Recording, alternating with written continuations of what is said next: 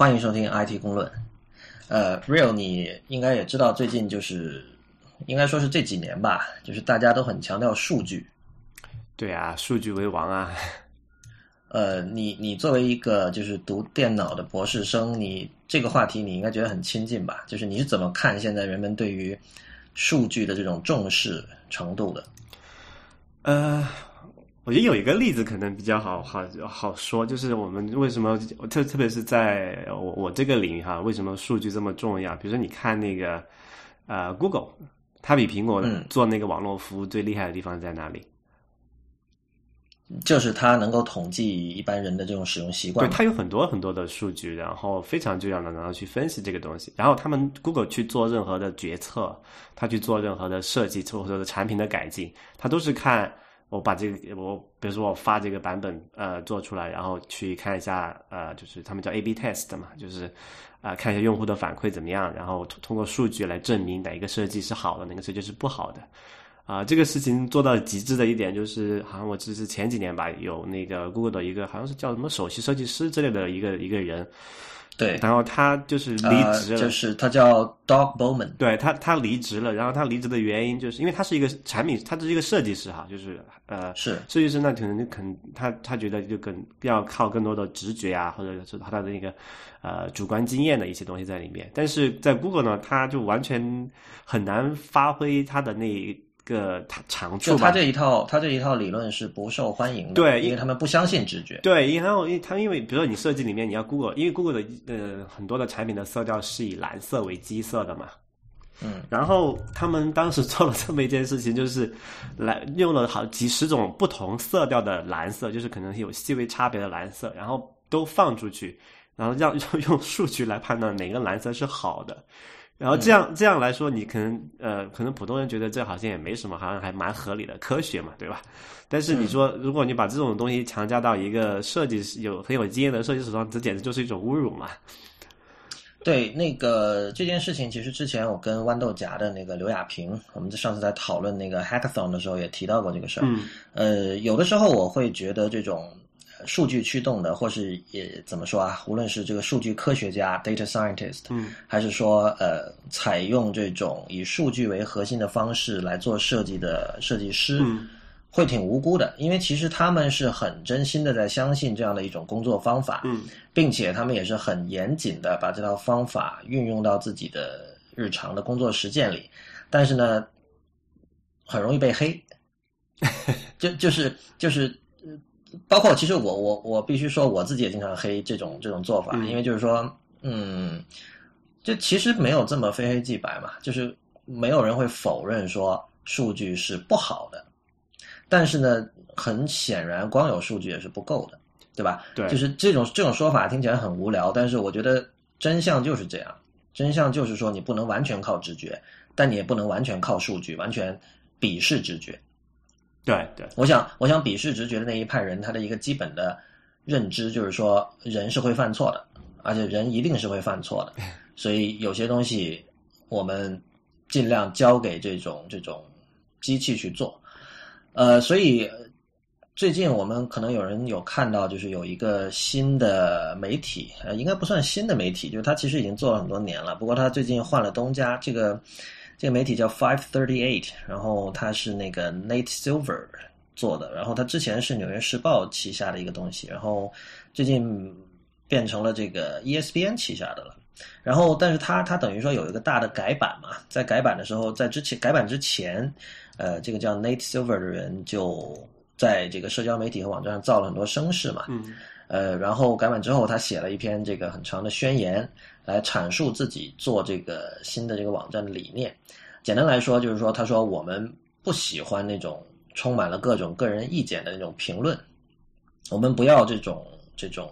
我们不要 commentary，我们不要社论，不要那种专栏性的写作。嗯，呃，我们的每一篇东西都是有这个真实的数据作为基础的。并且呢，我们的很多人其实他是有数据方面的训练，比如说他们会做这个呃数据可视化，会做信息图，然后会能够从海量的数据里看出一些趋势，然后他们以这些东西、这些训练、这些能力为基础来进行新闻写作。所以呢，这个现在业界把这样的一种工作方式就称为这个 data journalism，就是数据新闻学。我们姑且这么这么这样来翻译它好了。嗯，所以你你有你有看这个网站吗？有啊，就是他们开篇，就是他们改版之后的第一篇，那个是是那个 Silver 自己写的还是谁写的？我反正就有一个是他自己写的，有一个啊，这这怎么这这种我不知道新闻宣言就是开场，我不知道这个重叫宣言吗？就是选 manifesto。对对对对，对宣言性质的一些文章，我觉得看了就之前呃，之前他在他那个网就是改版上线之前，我对这个事情还是有一点怀疑，就是 skeptical 的，有点怀疑态度的哈。就是看那篇宣言，我觉得他们这个呃这个就是出发的做的事情，我觉得还蛮蛮有意思的。嗯，那我想问一下你，从它上线到现在也有这么一段有两周，不止了吧？不止了，快所以所以所以你你后来你看完这篇宣言之后，你还有看他们的网站吗？呃，我偶尔有留一下，但是因为因为再怎么说，因为他方面播的事情我不是太关心，因为第一个就是它的两大板三什么一二三四五个板块吧，政治、政，治、经济、科学、生活、体育，然后政治和体育我都不关心。然后科学的话，主要是讲环境的相关的比较多一点哈。然后其实我也不是太关心这件事情，就对我来说，内容上，因为我关心的是技术嘛，就是技术圈子，所以我看的也不是特别多。但是我觉得他们从做的一些东西，我觉得还还是不错的。我我看他们东西，第一个感觉，包括那篇宣言，嗯就是写的不好，就是这个文章可读性很差，就是他文章的逻辑结构，这很荒诞哈，嗯就是他是一个这么强调数据的人，但是他的文章的理路，我觉得是不清顺的，嗯就是呃结构比较凌乱，而且让人没有办法，就因为你一篇结构比较严谨的文章，你会跟着他的思路一步步走，嗯，这样一段一段走下来，你会觉得这个呃是是很很顺的，嗯但是他的文章没有这种感觉，更像是拼凑起来的。所以呢，后来我发我觉得，呃，的确它里面提到一些话题，我也并不是特别有兴趣，但是整体来讲，我觉得很难看进去，让人。嗯呃，然后呢，这个后来就是 Paul Krugman，就是很有名的经济学家，大家应该都知道哈，在《纽约时报》也是专栏作家，他就在专栏里批了这个网站。呃，这个具体的链接我们会放在这期的这个节目的这个链接里，但是就是简单来讲，他就说两句话，就是一个是说，呃，没有人否认数据的重要性，但是呢，对于新闻来说，光有数据是不够的。对，那么，那么这这个这个文章出来的，后来他又写了几篇，就是从不同的角度来论述为什么他觉得 Five Thirty Eight 和 Nate Silver 这样的这种工作方式有一定的问题。嗯那么后来 Silver 写了一篇这个反论，就是他呃这篇文章叫这个 For columnist 呃 For column columnist a change of tone，呃大家可以去看一下这篇文章。这篇文章其实读起来非常的轻松，因为它它的主要的内容就是一篇一个表格。那具体是什么意思呢？就是他把 Five Thirty Eight 的网站，呃，因为这个网站从零八年就有了嘛，他就一呃这个网站历年来提到过这个啊，sorry 说错了，是他统计了这个 Paul Krugman 历年来提到过 Five Thirty Eight 这个网站和 Nate Silver 这个人的次数，做了一个统计。那么我们看这张表，最早的一次提到呃他们是在零八年的九月十号，然后最晚的一次是今年的三月二十六号。然后呢，他统计出来之后呢，也标明了每一次提到 Five Thirty Eight 的时候，它的调性是中立的，还是负面的，还是正面的。同时呢，他也列出了就是在每次提到的时候，这个 Five Thirty Eight 的东家是谁？因为这个最初是一个独立的博客，对吧？嗯。然后后来到了大概一一年的时候，还是一零年的时候，他就成了纽被《纽约时报》买过去了。然后呢，在一四年的时候转手到了 ESPN，所以有这么样的一个一个一个源流。然后根据 Silver 的统计呢，就是基本上就是当他当 Five Thirty Eight 还属于《纽约时报》，也就是说，当 Krugman 和 Five Thirty Eight 是同属一个东家的时候，根据 Silver 的统计，他基本上提到呃 Five Thirty Eight 都是正面的。然后有那么三四次是中立的，只有一次是负面的。但是当他换了东家之后，呃，一四年，呃，Krugman 提到 Five Three 一共有四次，全都是负面的。所以，呃，我觉得，呃，怎么说呢？他什么都没讲，但是这个这个表这样打出来给人的这种暗示，应该是非常明显的，对吧？对对。就是我不知道你你看了这个有什么感觉？这个怎么讲？就是就是这个就是 data journal 的叫什么数据新闻学的最黑暗的一个方面了吧？应该是集中体现到这里。黑暗是指什么？就是数据是会骗人的呀。这所以你认为这个他有在骗人？为什么呢？也不是叫骗人吧，就是嗯，对，因为。怎么怎么讲？这个数据新闻学其实和经济学在某种程度上都有点共通的地方，都是在想用啊一些呃客观的方法去解释某一个社会现象或者是这种人文现象嘛。嗯，啊，但是你用数据去解读某一个现象的时候，就会有一个问题：你对这个这数据是在那里的，然后你怎么去解读它？就是同一份数据，你可能不同的解读会读出完全两份不同的意思出来。嗯，所以。呃，而且而且，你就说，呃，你像他这个这个，嗯，这个表格里面给的数据，比如我就干单看这个数据，我来看这个 sentiment，什么怎么定义才叫 neutral，什么定义才叫 favorable 啊，什么叫 unfavorable，就是这个是很非常主观的东西。然后他把一个非常主观的一个呃，就是判断吧，然后变成了一个三个呃，就是非黑即白，或者是就是零一二的这样的一个选项。其实我觉得没有那现实没有那么简单。对，这个确实是非常呃 fishy 的一种做法，因为那个我我我有去看哈，我点开那个 Krugman 每次的那篇就被他被 Silver 视为是负面，就视为是黑他的那些，其实很多时候，比如说像那个零八年的那次，对，他只不过是在说别的事情的时候提到了说，只有这一句话，说即使是 Nate Silver 有时候也会犯这样的错误，那这句话你要光看的话，你甚至可以说是一种褒奖。是吧？对啊，你对你是觉得这个人很牛，但是有时候他也会犯这个错误。对啊，然后后面当然也有几次了，比如一四年那几次，就是那那几次可以说是是负面，但我觉得可能不是负面，是批判性的吧。就是 criticism 和那个 negative 还是有区别的，对吧？是的，对，所以所以我就觉得他这里就有个问题，他把这个哎 sentiment 这个中文应该叫什么？嗯。情绪一般是对专门专门有这种美，就是营销学里面会做这个 sentiment analysis。但是就说呃，反正 anyway，就是这个的意思就是讲你怎么去，你说你怎么去解读这个 sentiment，这是一个非常主观的东西。然后你把一个非常主观的东西把它拼凑起来，就觉然后通过这个来得出这么一个结论，这个是非常不靠谱的一个东西。对，而且我相信他内心非常清楚，这样的一篇博客一定是会有很高的转发率的。呃，事实上，我刚才是在搜，我搜在 Google 搜的关键字是 Krugman 逗号，然后 five thirty eight 五三八这三个阿拉伯数字，然后这个帖子是排第一的，所以呃，很显然就是这个是一个大家可以在这个两分钟内就消化的一篇文章，嗯，因为它就是一个表格，而这个表格它很容易看懂。你知道，就是很多时候你看那些饼图、柱图，你是要费点劲才能看懂。但是这个表格一看就明白，而且它的那种它含沙射影，它暗示的东西也是非常的清晰的，而且很容易让人就是得意。就是说，英文叫 gotcha，就是被我抓到了，是吧？就是你你你黑我，你黑我是不是？现在我你看你背后就是这个，你是有利益纠葛的，是吧？你你是因为我们不是同一个老板了，所以你黑我。但是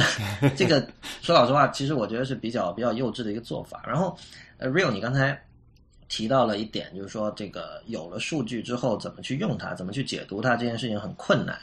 呃，我完全同意这个说法。事实上，Krugman 在其中的一篇被 Silver 呃被被被 Silver 视为是黑他的文章里也提到了，就是说他自己虽然是一个受过呃正经训练的一个经济学家，但是有时候，比如说他要用某一类型的数据的时候，他还是要去请教。那个领域的专家，对，换言之，即便是在如何对待数据这件事情上，它的分工也是非常的细的。然后这个也让我想到，就是之前呃知乎上有个问题说，这个就经常上知乎的人一定知道，就是嗯，大家很喜欢讲数据。然后就是，比如说知乎经常出现了一个说，那个在什么不问是不是之前就问为什么是耍流氓嘛？这这句话其实就是说，你你现在有一些证据来支持你，嗯，而呃。以知乎的氛围来说，没有什么证据比数据更能够得到，我认为哈，知乎的主流用户的支持了。嗯，然后所以这样有这里有个问题是说，回答问题的时候，我们应该摆数据还是讲逻辑呢？其实这个问题跟我们刚才讨论事情很像。嗯，我觉得其实从常识判断，我们就知道既要摆数据，要讲逻辑嘛，就这个问题是不用问的。但是呢，就是我挺同意我一个朋友的一句话，就是说，没有没有坏问题，只有好答案。嗯，那下面有一个答案是一个我一个做统计的朋友他打的，然后我作为一个数据学的外行哈，我看到我是其实是了解了很多新的东西的。嗯，呃，比如他说作为数据的使用者，一开始应该对以下几点心中有数。下面我读一下他的答案啊，他就说，第一是我要用的数据源自哪里，可信吗？这些数据曾被引用过吗？是如何被引用的？这些数据是如何收集的？样本是怎样的？我能找到数据收集的相关说明吗？如果我知道了要用的数据的来源是可靠的，并且了解它们是如何被收集的，现在要考虑的是，它们是否也适用于我自己的这个案例。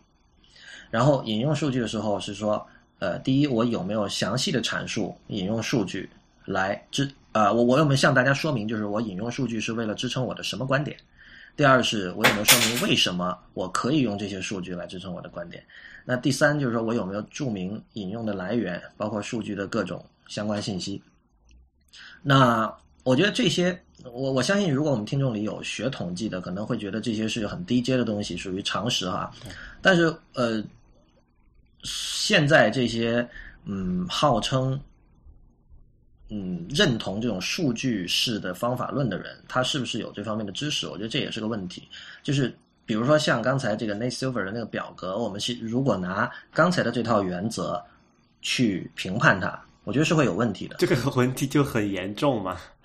对刚才我讲这个数据是不好的，是一个坏数据。对，所以所以这这个事情就变得很扯，就是一个举起了这个 data journalism 大旗的人，等于现在在搬起手砸砸自砸自己的脚，是这样一个状况。所以所以我觉得，嗯，你你如果真的去看这种新闻的历史的话，就是在过去几十年里，我们稍微把眼光放长一点，不是说有互联网之后的，嗯新闻，而是说，比如说从上世纪中，就二十世纪中期开始，有出现过无数这种，比如说得过普利策奖的记者啊，他们写报道，然后写书，这些都是 journalism 嘛。嗯那其实这些事情里面都是牵涉到无数的数据，而且一个好的记者一定会知道，呃，怎么去使用和比对和校验这些数据。只不过当年可能不叫数据，就他们就叫信息了。嗯所以，所以我觉得就是说，这种对于嗯，或者当时其实叫原始材料了，就是对于原始材料的这种尊重和严谨的态度，原本就是新闻学里不可缺少的一部分。对啊、不过这里其实有一点，我想起一件事情，就是那个 Neil Silver 在他那个 Five Thirty 的那个开篇宣言里面讲的一件事情，我觉得还蛮就值得拿出来讲的哈。这个事情我们之前也提到过一件事情，就是 Neil Silver 说那些呃现在的一些主流的传统媒体啊、呃不重视数据的一个其中一个重要原因吧。就是因为、呃，现在的新闻媒体的从业人员大部分是呃，我们讲叫中国又要讲的那那个分区别了，就是文科生，文科生对，嗯然后，然后就说他们他会他当时举了一个例子，我就记得具体好像是怎么样，就是说，呃，新美国新闻业的从业人员，他的这个平均的数学水平是要低于呃这个就比如说其他的那些理工科的，可能这就是肯定的，对吧？就是说，新闻从业人员呢，可能就平均来讲哈，就不是说具体某一个人，就是说总体而言，他的这个文学素养和写作的能力，他是会比他的那个数理能力要高的。嗯，那么他他说就是他说这件事情的结论就是讲，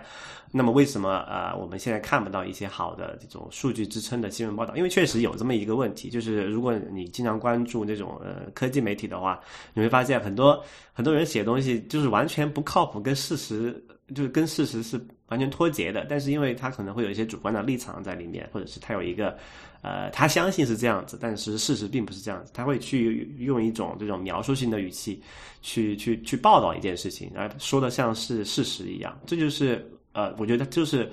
啊、这个 Five Thirty 他就是想反叛这么一种这种潮这种一种风气，还还是潮流也好吧，我觉得是这样。我觉得就是说有一点可以确定了，就是因为现在大家讲究这种传播率嘛，嗯写一篇东西我要看在社交网站上被转发的次数，以及大家谈论的次数，呃，永远是包含情绪的东西最容易煽动读者，从而最容易被转发。哼呃，换言之，呃，非常严谨的。呃，对数据的分析，就符合刚才知乎那个答题者的那一套标准的那样的分析，是一定不会得到高转发率的。对大众来讲，确实是这样子。不，那高转发率一定是被大众转发才能有高转转发率吧？呃，看看那个吧，看你所在的这个社区吧。就知乎上这一，当然你肯定，如果你是一个有情绪，然后你因为知知乎上经常有那种就是高票回答，然后就是里面你可以看非常有情绪的一些内容，是吧？但是知乎上也有不少这种，就是呃，我们讲呃死理性派，然后用这个分析事实说话的，也会得到挺高的转发的。当然，如果你爬到，但是但是我我认为你到微博上去，那情况肯定就不一样了。对，微博不一样。但是我想说的是，就是。像比如说刚才 Nate Silver 那篇帖子，就他反反那个克鲁格曼的那篇帖子，其实是用数据在传递情绪，所以它可以有高的链接率，所以它能够在 Google 的搜索结果里排的那么高。嗯哼，因为那篇东西是快餐啊，是速食面啊，简单易懂，是吧？对，看两看一眼就知道怎么回事儿，而且里面包含着明显的情绪，就是就是你可以你可以想象 Silver 在背后坏笑嘛，就是很得意嘛，就是我抓到你了，而且你看我是拿一个这么。据呃，你无论如何你都打不倒的这样赖不掉了是吧？这回对对对，就是你你你根本没有任何反驳的余地，他显然是很得意的。这其实就是情绪，这也是为什么这样的帖子能够被转发的原因。嗯，我觉得，事实上你看，就是我不知道你每次看 Five Thirty Eight 是怎么看的。我我在我常看的 Twitter 的那个 feed 里，很少见到有人练他们的文章。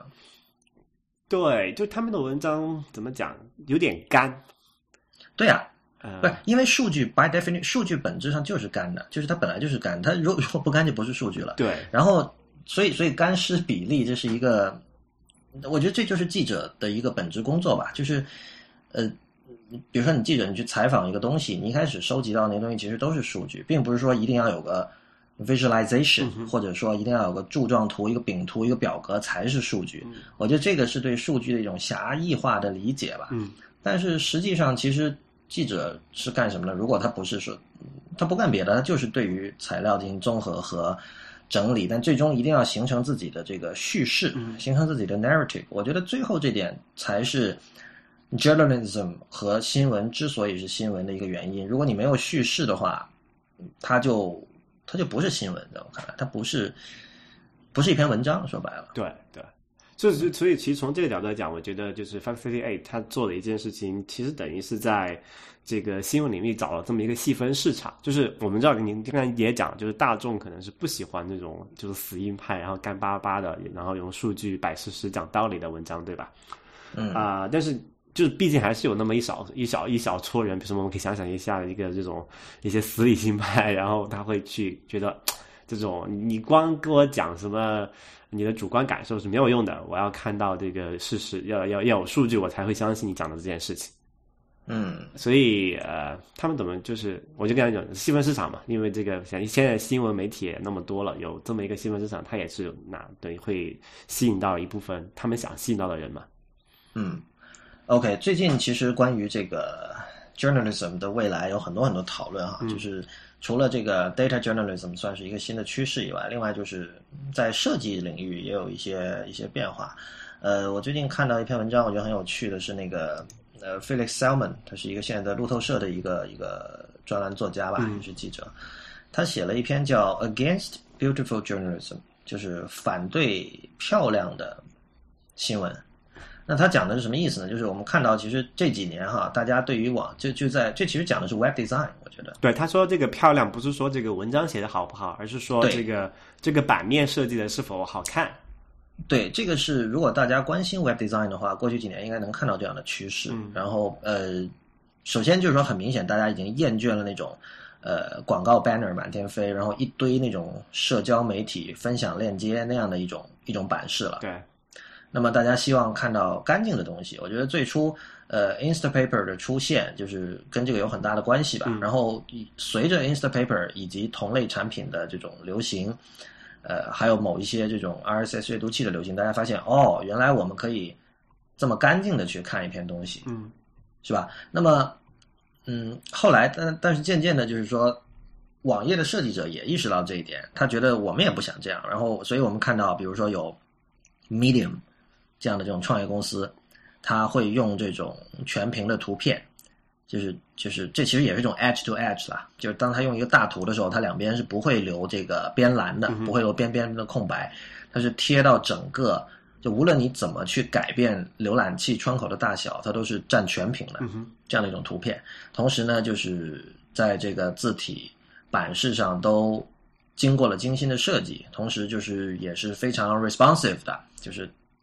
如果你去小的屏幕看，去平板的屏幕看，它都会自动排成比较按它在他看来是比较理想的样子。对，然后呢，最近一还有一件事情就是《纽约时报》改版了，好像是是去年底还是今年初我忘了，但是改版就基本上评价都是很高的。它其实做了一些比较不寻常的尝试吧，比如这是我第一次看到，就是有新闻媒体把文章的标题全部用斜体来呈现。以前真的没呃，一这里说的是英文啊，就以前真的是没有见过这样的做法。然后它而且效果还是不错的。嗯，然后呃，然后这个 Felix Selman 他这里提出了一个观点，就是说，其实这个跟我们上次讨论 Face Facebook Paper 还是有点像。嗯，就是说，当我们说形式要跟内容吻合的时候，不只是在说好的内容要有好的形式，其实它的反面是一些鸡零狗碎的一些内容。没有必要有那么漂亮的形式，就如果你用一个非常漂亮的形式包装起一个鸡零狗碎的一个报纸编栏八卦文章，那是很怪的。那其实也是一种形式和内容的不吻合。对，我觉得他这里有一个有几个暗含的一个假设吧，就是说，嗯，好的设计是好好的设计是有呃高成本的，嗯，那么。如果你要去做一个高成本的东西，那你你需要把这个高成本花在这个好的内容上面去。嗯啊，那么这里就有一个问题，就是说，其实你像特别是现在在，因为不像因为现在这个就是电子媒体嘛，也不像那种过去的平面媒体，你每次要去重新设计一个版面，你才会做得好看，对吧？嗯，你这个你比如你是一个网站或者博客一样，你一旦套用了某一个模板之后，它都是那种统一的长相，对吧？嗯，然后你可能，哪怕你像这种《纽约时报》这种大型网站，它也不是说它会为每一篇文章去重新设计一下，这种它也是会就设计几个固定的模式出来，然后让你让你去套那个内容而已。嗯，那么就有一个问题，就是因为我们知道现在我们这么强调设计感的一个时代哈，嗯，丑的东西肯定是不被容忍的。其实，其实这里我我们呃，当然不是说在提倡丑的设计，而是提倡。不那么漂亮，不那么高端的设计。对，就是就会有一个问题，就是说，啊，假设你是作为一个这个这个是呃这个就内容提供方嘛，对吧？你超越模板的时候，你不会故意去为了你不重要的内容选用不好看的模板，对吧？我觉得现在的问题是，也是之前说过的，就是因为模板不够丰富。嗯哼，模板本身是没有问题的，因为模板意味着效率。嗯，就如你所说，我们不可能为每一份内容都专门的在人工设计一次。嗯哼。而且这件事情，很多人会觉得以前杂志是这么干，其实杂志不是这么干的。嗯，杂志是有模板的，比如说很简单，一篇特写长文，它的模板就是呃一张全屏或跨栏的大图，一段导语，三到五个 pull quote，就是从中引出的那种精彩的话，你知道吧？对，就插在文章中间，然后呃四到五张小图，可能对，这这就是模板，就是所有的设计师。他在用 InDesign 排这样一篇文章的时候，他脑子里会先有这样一个模型的，嗯哼，然后可能有一些这种微小的变化，但是基本上是这样，是是是是不，是是是是恒定的，因为只有这样，你才能够适应这种按周期出版的这样的一种高节奏的这种快节奏的工作嘛，不然你你比如你周刊、你日报。每次你要重新想，那会死人的。对对啊，然后然后包括这种不是那么长的文章，这种小的所谓，你看呃报纸有编栏这样的一个说法嘛。嗯。那换到这个数字美，换到网页上可能就是 sidebar 嘛。对对吧？有编栏，那编栏文章说白了就是可能如果英文的话，一行是两三个单词，然后你可能一定要做 hyphenation，对吧？对。然后然后然后就是一般就不加图了，因为在报纸上你这样印出来的话，那个图片会太小，会看不清楚。当然，你如果是这个 glossy magazine，你用这种这种铜版纸印的，可能还没问题。但如果你是像比如说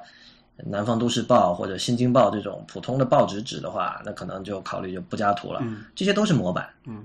换言之，就是模板带来的是效率。但是，呃，你看在传统媒体的情况下，模板还是比较丰富的，比如有编栏、有 feature、有这个，比如一页装，比如时装大片。那时装大片可能文字量就极少。嗯，对吧？对。包括你看编辑在。呃，想选题在做版之后跟记者沟通，他都会说问你说要你写多少字？为什么会有字数的限制？就是因为他已经脑脑子里有那么一个模型了，他已经在脑子里看到了这个版面之后长出来会是什么样子。对，所以这些就是模板，这些模板是存在于编辑和这个记者的脑子里的。然后现在网页上的模板的问题在于它不够丰富，就是比如说，呃，就按我觉得 Felix Salmon 这个说的很对，就是如果是一篇很普通的文章，或者就是一个讲述，比如说呃，明天的某这个城市里有什么文艺活动，嗯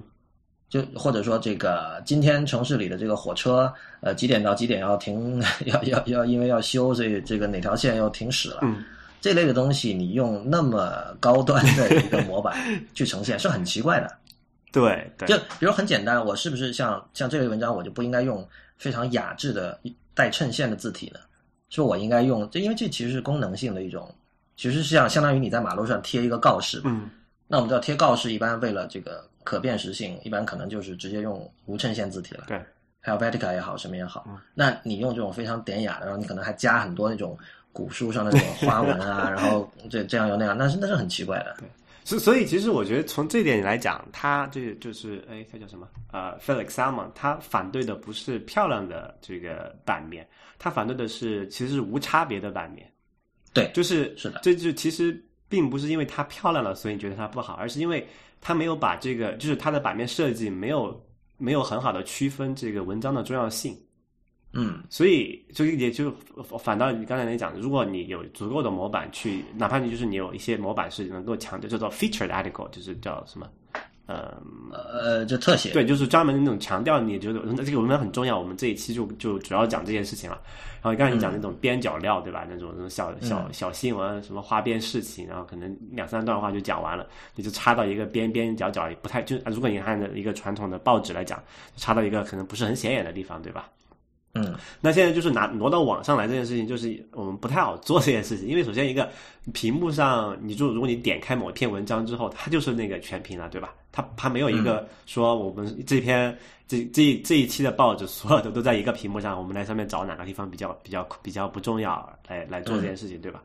那么当这个花边小就是那种不重要的新闻变成了那个你点开那个第一个页面的时候，那你怎么办？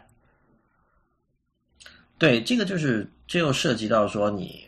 嗯，我觉得你你像，当然就是基于报纸那种想象，它的一个基础就是版面空间是固定的，对，就首先你你假设你不允许用户去呃改变这个浏览器窗体的大小，嗯哼，那这种情况下才能够让设计师有所发挥，但这件事情显然是不可能做到的嘛。而且你可以假设用户有一样大的屏幕才可以。对对对，对，就是所以这种事情在那种我们讲的这种网就是电子时代，它是一个就是 flexible layout 嘛，就是可变的排版，可变的版式对。我我觉得你可以是 flexible 的，但在 flexible 的前提下，呃，我我觉得就是设计师得在这种 flexible 的前提下去思考问题，嗯就是他他得想这种事儿，比如说，呃，对于一个这种不是那么重要的新闻，或者是一个比较日常的琐碎的这种这种事情，应该以什么样的形式来呈现？这个其实是一个相当大的挑战，因为之前没有人做过这样的事情。对，就是说我我们我觉得我们现在 web design 从现在才刚刚开始考虑审美的问题。嗯，之前你知道大家争争来争去，首先就有有 web standards 的问题，有这个还在考虑什么存在性的问题，还没到美学的美学的那个程度。对，确实是这样。是，的，是的，我是有这样的感觉，就是包括你如果现在去看很早几百年前的报纸，如果你有机会看到的话，嗯。你跟今天的报纸的版式比起来，你也会觉得很原始。对我我，然后我觉得另外还有一个问题就是，呃，就是为什么会出现这么一种状况？就哪就假假设我们有这个足够多的这个版式，足够多的模板，就是我们有漂亮好看的模板用于这种 featured article，也有这种就是比较随意，就是可能觉得让你觉得不那么那个那种不太重要的模板，然后用于这种花边小新闻。但是就还存在下一个问题，就是呃，谁来决定那篇文章是重要还是不重要的？这个问题在传统媒体上比较好解决，因为首先一个很简单的事情，就是因为你每天那个每一期这个报纸你出的时候，这个编辑他会来看这个内容的，对吧？对，他会来就是他们会开选题会，对他们会来决定哪些是重要的，哪些是不重要。这个过程是一个人工的决策的过程，对吧？然后你弄到一个，比如说一个那个传统的一个内容管理网站 CMS 上面去，它那个网那个软件是不知道这个文章是不是重要的，你还是需要去编辑去。去去点一下，哦，呃，这个是重要的，放到这个 feature article 这一边，然后这个是不重要的，放到一个什么另外那一边。但是这种事情在目前的电啊那种起码是那种比较大型的那种呃，就是电子出版物上是我觉得是没有传统媒体做得好的，就是他们的编辑的，就是这个 curation 的这个概念没有那么强。我我觉得还是刚才说的那个问题，就是说现在被证明能够赚钱的呃数字媒体哈，它还是以这种转发量和这种所谓的眼球经济作为它的一个基础。对，呃，所以在这种情况下呢，就是比如上次我问你有没有看 BuzzFeed，你你说你基本很少看，我也很少看，但是它是非常赚钱的。嗯，对，呃。包括这个，就是以前 Marco Arman 批过的那个 Business Insider，就就我们这个圈子的人可能觉得它是无下限、没有节操的一个媒体，对，但它也是赚钱的，对。然后你会看到他们现在特别喜欢写那个，我觉得 Paul Graham 这个人确实有时候是看得很浅。他当时就说那个，他写了一篇文章叫 The List of N Things，嗯，他当时很反对这种按写 list 这样的这种文章文章这种结构的方式嘛，就比如说。这个今年十大电影，对对对，不然或者说成为优秀程序员必备的五个习惯，那是就这类的东西。那这类东西就是点击量会很高嘛，所以你会看到现在像 BuzzFeed 还有 Business Insider 会有很多这样的文章。但我觉得最搞笑的是，现在 Medium 也被这类的文章充斥了。就如果你去看，当然我我个人觉得 Medium 一直是有标题党的嫌疑哈，就是很早之前我就会发现。很多文章你看了标题真的很想点，然后点进去之后发现其实没什么，没有东西，没有内容。对，然后但昨天我看那个 Medium 昨天的 Top 一百的时候，就发现有很多这样的。嗯。呃，比如说你看，我现在又在看他 Top 一百，那个排第二名叫 Don't Date a Girl Who Travels。这篇文章我之前看过，他就讲说，这他他没有按照真的说是一二三四这样列下来。但是他讲的就是他他把那种经常喜欢到处旅行、喜欢挑战各种刺激的东西，呃，可能对生活的追求不止于什么名车啊、洋楼啊这样的一种女孩，把她的那种特点归纳了一下。然后那排第三的是这个 Seven Reasons Why You Will Never Do Anything Amazing with Your Life，是吧？太这种标题，然后第八排排在第八又是 Six Things You Should Know About Your Clothes，就是你可以看到在这个。一前一百里面就是有很多很多这样的东西，然后还有一类经常出现的标题是呃为什么我怎么怎么样，或者说为什么你不应该怎么怎么样，是吧？对比如说 Why I left Google，嗯哼，对吧？这个就就诸如此类的吧，都是都是 link bait，对你可以说是 link bait，然后排在第二十二又是 a fourteen fucks I refuse to give in twenty fourteen，嗯，所以。呃，就是说，怎么说呢？就是如果你是以这种转发量为呃你的这个成功的标准，或者说你的商业模式的基础的话，我觉得最终你很难不走到这条路上。对，就可能今天是这种 the list of end things 这样的一种文章结构，成为就是最最成功的、最有效的 link bait，但是可能明天又是另外一种文章结构。这个这个怎么讲？就是呃，按点击量。判断广告收入的媒体就始终会绕不开的这种问题嘛？我我觉得这里其实有一个就是说刚才提到的叙事和纯信息的这么的一个关系，就是说，呃，现在很多人在在网上读点什么的时候，他是希望能够很快的拿到一些他可以带走的东西，就是他可以拿出去跟别人讲的事情，嗯或者说很快的我可以在脑袋就看得明白的事情。但是叙事这件事情本质上是一个很慢的事儿。对，你要就是你要有铺垫，你还有各种伏笔，你才能把这件事情讲得清楚，对吧？我们上次讨论到虚拟现实哈，就是说一篇有叙事的新闻其实是一种虚拟现实的体验，嗯，或者说作者会希望营造这样的体验，但是 a list of n things 是是不要这样的体验，其实它是像它更像 Google，就是说你拿到你的东西然后马上走，对，快就是快，这什么呃，肯德基啊。对，有点那个意思，但是但是另一方面就是说，你会看到，呃，有有时候我我会有发现这样一种现象，就是你几乎可以去做一个直觉的判断，凡是标题显得起的特别好的，嗯，你几乎可以 判断它一定的内容是比较水的，而相反，很多就是很好的文章，它的标题是非常无聊的，比如你去看《纽约客》上有很多文章非常无聊，像那个。之前有人写了一个，那个人叫 Greg Parker 啊，写了一篇超长的，可能有一万个英文单词的关于 Amazon，嗯，关于这个呃 Amazon 对这个出版界做了什么坏事儿，嗯那样的一篇文章。那篇文章在网站上的标题叫 Cheap Words，就是它很它很 subtle，你知道吧？它它它在暗示某种东西，就是说哦，亚马逊让这个文字变得廉价，你懂的人你可以看得清楚。但是你你如果在网上看到一篇叫 cheap words 的文章，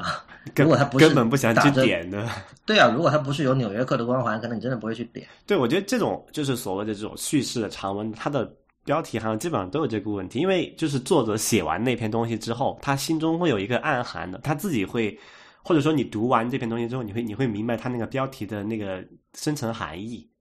就他会，他会很，就是刚才讲那个内敛嘛，就是他会不会像那种那么 link 背的那么直白的告诉你我这篇要讲什么？因为如就好像你你你一个电影来来讲，你不可能你先标题就说最后解主角死主角是死了还是活了，对吧？你不会去先把这种东西先掏掏白的，就能直接告诉人家，你会去逐渐去刚才我讲你要去铺垫、去伏笔、去最后去得到那个结论，然后再回过头来看这个标题的时候，你觉得哎，这个标题起的太有内太有太有深度了，对吧？对，但一方面哈，标题经常是编辑取的，嗯哼，就是说记者他可能在交稿的时候会有一个标题，但是编辑经常会改，这个改动可能跟版面的安排有关，比如说啪又错临时多了一个新的广告，没有那么大的位置了，嗯我可能要改一个短点的标题，这种事情很多。这个是传传统媒体的这个编辑改标题嘛？但是你如果你把这个事情拿到这个网上来做，就完全变味了呀。不，但是就是说，我觉得网媒和传统媒体在重视标题这一点上是没有区别的。嗯，比如说，我觉得有一点还是蛮区别蛮大的，就是我起码我的感觉是这样子啊，就是这个就是就是电子这种，就特别是刚才讲那种以靠点击量、靠转发量为生的网站，它会就哪怕它会来把一篇很好的文章，它会把那个标题改的非常非常的刚才讲的那种 link 背的性质的那种标题，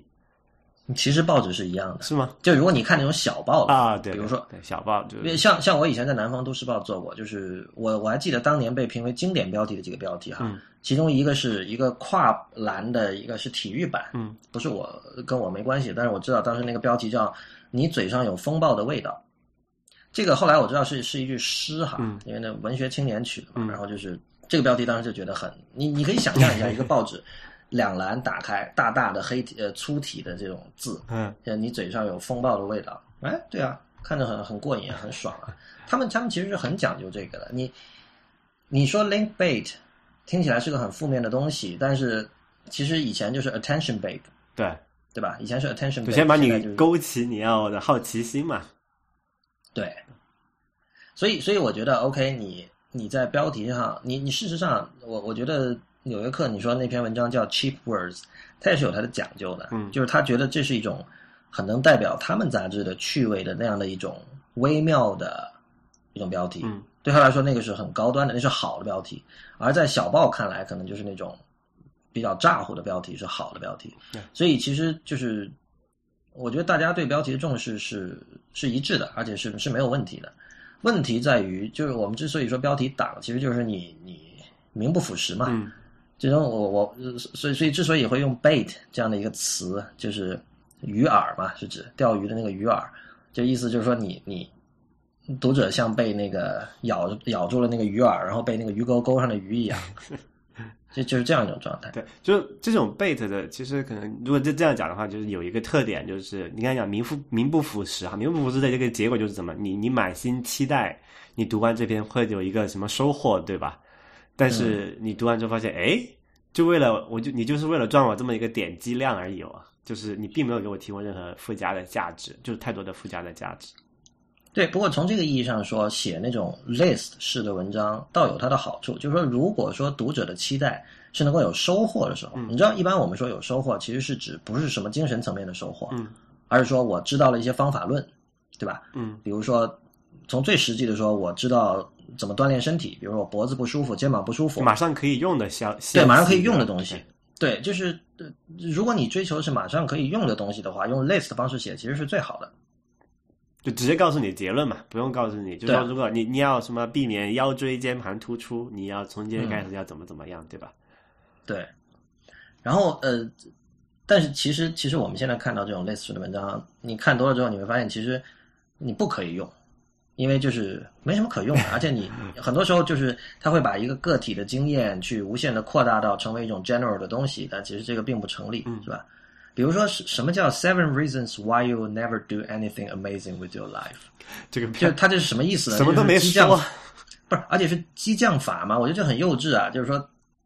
你你觉得你自己可以很 amazing，所以你要看一看，然后你为了证明这篇文章作者做说的是错的，然后点这个去看，最后证明了，呃，我还是可以很 amazing 的。你说的不对，这个这个，我觉得我我觉得成熟的读者不是会喜不会喜欢看这样的东西，就是，嗯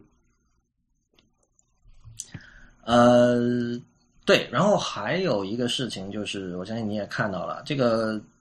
因为专业性强一点，所以就好像没有引起太多的讨论。就是之前在 TechCrunch 上有一个 Flipboard 的人写了一篇文章，去解释他们的那个杂志引擎。因为 Flipboard 现在做了一个其实挺牛的事情，就是你如果去到他们某些那种杂志的版面，你用网站打开，而不是用那个 Flipboard 的这个 App 打开哈，无论你怎么去调节这个窗体的大小，它的文章和图片都可以自动的重新排。你你你有你有看他们这个效果吗？我也我也看他们那就给的那个展示，我觉得这个真的是非常非常非常厉害。这个就是所以所以所以技术上，你先说一下，这确实是很很很牛的一件事情，是吧？对，这个就是我觉得呃呃，怎么讲，就是就啊，你说他你说他没有什么任何创新的地方也不对，但是就是说他可能更多的是在把一件事情做到了极致哈。把同样一件事情，就这里面有很多 labor intensive 的东西，对吧？对，就是呃，他们做的这件事情是怎么样讲？先简单解释一下吧。就是我刚才我们讲了很久，说啊，这个我这个电子媒体没有很好的、没有很好、很漂亮的排版，那个固定的模式就就那么几种，是吧？所以你觉得千文章千篇一律，看来看去都很无聊。嗯，那么传统媒体怎么解决这个问题？就是他们有很多很多，就是因为他们有那么多年的积累嘛。他们有很多这种现成的模板，可以直接套用。可能比如某一家大的出版社，他做一页这个啊这个杂志，他可能有几千、几十上百种的模板，可以随时套用。然后这个设计师可以方便的调出来。那么我们在这个网媒上，然后这种呃这种就是叫做呃就是可可变大小的传那个媒体上做不到这件事情，就是因为我们没没有那么多模板可以用嘛。嗯，那么 Flipboard 他们之前做了一件事情，就是他们可以提供可能几可能几十种这种模板让大家可以选，但是还是不够嘛，因为这个网文章的这个呃，首先这个因为你一个传统的杂志，它的这个版面大小是固定的，对吧？所以你只用设计有限的，可能十几二十种、二三十种模板就可以了。但是遇到一个这个电子媒体，你首先你这个这个读阅读的窗口是不固定大小的。那么你可能要为每一种窗口就是要做不同的事情，对吧？然后所有东西都是可伸缩的，就大部分东西是可以放大变小的，对吧？嗯，所以就会把这个事情变得很复杂。那么他们就说。那我们解决这个问题的思路就很简单了，我们把这个事情做得更细，我们提供好几千种不同的模板，然后用这个算法去模拟人，你模模用用这个算法去，这叫做启发性的算法去模拟一个人工的编辑，他面对这么一个固定的大小和这个给定的那个文章的结构，那个内容，比如说这个文章有三个图片、五段话这样子的一个文章，你怎么去？对，准确的说，他是看了两千到六千种不同的模板。对，他会去从这中间去通过这种。一个算法去优选出来，然后他会他会把这个文章这个套进某一个模板里面去，然后通过一个一个评分吧，就给他打个分，说这个文章适不适合这个模板，然后把这个东西做到六六千六千多种呃算法都算过之后，选出最优的那种再再呈现给你看，这个就非常不得了，就是。这这个就其实就是我们讲什么所谓大数据的呃一个东西，就是说如果你的数据量很少的时候，你可能得出来的结果并不是特别好的。但是如果你把这个呃大部分的可能都穷尽之后，对吧？你再选出这么一个最后的结果，它可能结果不会比人工做的差的。呃，它最低限度也是一个 good enough 的水平。对，因为你知道人工有一个问题，就是它可能人工可能你可以如果你很用心的去做，可能会做得很好，对吧？但是首先一个问题，你人工是一个，就是人去做这件事情是非常低效率的，因为你人个排个版，它它的算法可能跑这一一秒之内就算出一个最优的结果，你如果要要排好久才能选，还要挪来挪去的，搞了半天，对吧？而且而且你也不可能把人工的事情弄到，你不可能你先雇一千个人每天坐在那里说，哎，这个用户用了这个 iPad 来看，你给我看一下怎么排这个好，你不可能做这件事情嘛。所以他把这个等于把这个人工的一个事情自动化了，然后把这个结构做的还蛮漂亮的，我觉得这个是非常大的一个突破。嗯，对，它里面也举了很多例子了，比如说那个，因为如果做过传统媒体的人都知道，我们经常可能要去裁图嘛，让一个比如说这个图片里有一个人物，然后我要把光把这个人物裁出来。对，那么同时我这时候我要决定说，在这个人物的上下左右各留多少空白，让这个比例显得最好。对，那么他这里就给了一个图，比如说一张奥巴马的照片，他先用这个脸部识别技术，嗯，识别出哪个区域是他的脸，嗯，然后呃以这样的这种呃信息为基础进行裁，这样可以确保，比如说至少我不会把他脸给裁掉。对，当然这个是纯粹用软件在裁哈，这个就至少减少了这个排版呃同事的这种人手截图的这样的一个一个工序吧。嗯嗯，然后它还有一些相对非常微妙的地方，比如说就是去调节这个文章标题的这种基线，让它和比如说和图片对齐啊，就是和某些东西对齐啊，像这种事情，就是如果你做过这种杂志的排版或报纸的排版的话，你都知道这是很耗时间的，很多时候体力活作为编。对对对，你作为编辑，你在熬夜的时候，你就坐在这个排版员旁边，排版员就一点点的排，你就一点点的看，然后排完了打印出来，然后你再对，如果不行再改，这个非常耗时间。然后呃，Flipboard 其实是如你所说，这确实是对呃其实是不那么大的数据的一种一种应用吧。嗯，就因为两千到六千这个数字在大数据领域显然不算是特别大嘛，但是是在排版这个领域确实是非常庞大的一个选是的项。是的嗯，但是我这里有一个问题，就是说，首先什么人在 Web 上看 Flipboard？呃，它这个不是说他们有那个就是 iPad 版本的，也是通过这种算法算出来的。对我就是说啊，就是这这个在技术上显然是这个就是所谓的 to the force，就非常精彩的一种一种东西，而且我相信这个引擎未来可能有其他的应用嗯，的这种机会，未必就是在用在 Flipboard 这个产品。他把这个卖给那个什么 In 呃 InDesign 都都很不得了啊！你想一想，你如果你你做你是一个传统媒，就是你不是一个很我觉得你不是一个很有经验的这个这个设计师哈，假设，然后你是这个啊可能新手设计师，然后说你刚刚来了那边那个老编给你一个任务，说把这个排出来做一个样式给我看，然后你就嗯假设你把这个假设 InDesign 把这个东西做进去之后哈，你就把那个文章塞进去，点一下来自动给我改一改，看我看看效果怎么样，然后好我就直接就交了。那我是觉得，就是说，其实大部分人不会，就是说，呃，